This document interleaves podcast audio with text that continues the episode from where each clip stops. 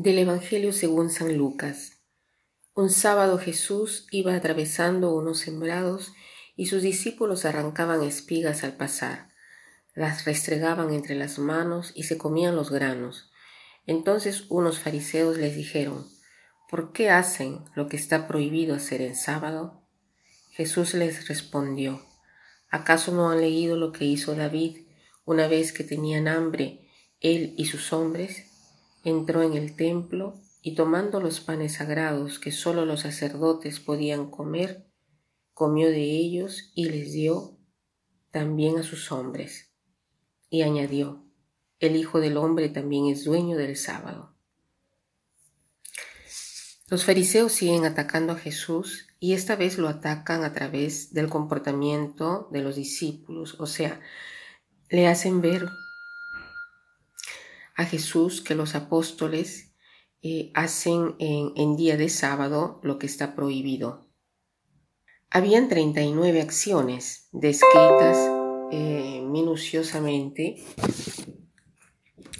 eh, que, sean, que eran prohibidas para hacerse en día de sábado y dos de estas eran justamente las de recoger las espigas y sobarlas con las manos. Entonces eh, los apóstoles estaban eh, descalificados porque el día del sábado era muy importante para los, los eh, fariseos. Recordemos que el hebreo era descrito como el Señor del sábado, porque era famoso, ¿no? Eran famosos por aquello. Entonces, a lo que le preguntan los fariseos, Jesús responde citando lo que hizo David un rey muy conocido para los hebreos y era considerado un santo rey. Y también David comió el pan de las ofrendas que estaba reservado a los sacerdotes, dice la Biblia.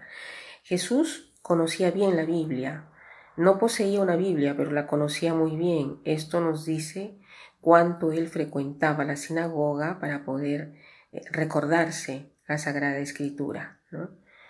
¿Qué nos dice a nosotros este pasaje? Que el sábado es para el hombre, no el hombre para el sábado. Sí, es importante el sábado, pero el centro de todo es el hombre. No debemos eh, tratar de exagerar, de no hacer eh, al hombre esclavo del sábado. Para nuestra vida, para nuestra vida cristiana, nosotros cristianos, el domingo sería para nosotros el sábado, es un día santo, sacro pero al mismo tiempo un día para el hombre.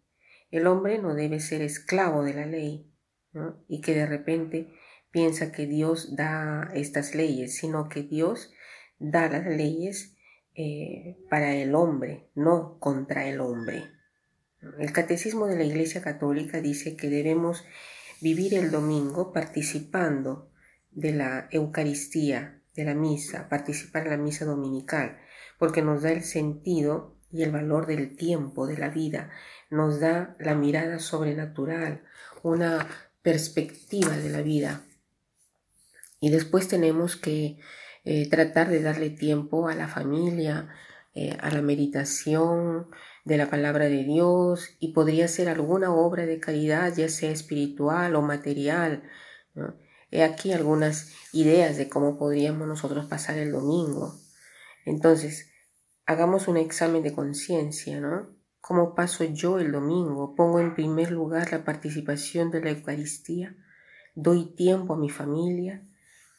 Y en especial se hace una invitación a las parejas a cultivar más, a los esposos, a cultivar más la, amistad conyugal, ¿no? ese lazo que los une, aquel compartir continuo que los hace ser una sola carne, a veces los esposos después de estar juntos por meses, años, no piensan, eh, pierden el entusiasmo de compartir, de hacer cosas juntos. En cambio, ese entusiasmo debe encenderse. Por lo tanto, eh, aconsejo a los esposos cristianos de hacer algo para poder vivir mejor el reposo del domingo, aprendiendo a transcurrir el tiempo juntos, a hacer cosas juntos que los relajen, y para terminar quiero citar una frase que dice así, Dios es un Padre, exigente sí, que nos ama y nos invita a donarnos todo, pero no es un carnicero. A veces nos deja libres y cuando nos exige algo es para hacernos crecer en el amor. Que pasen un buen día.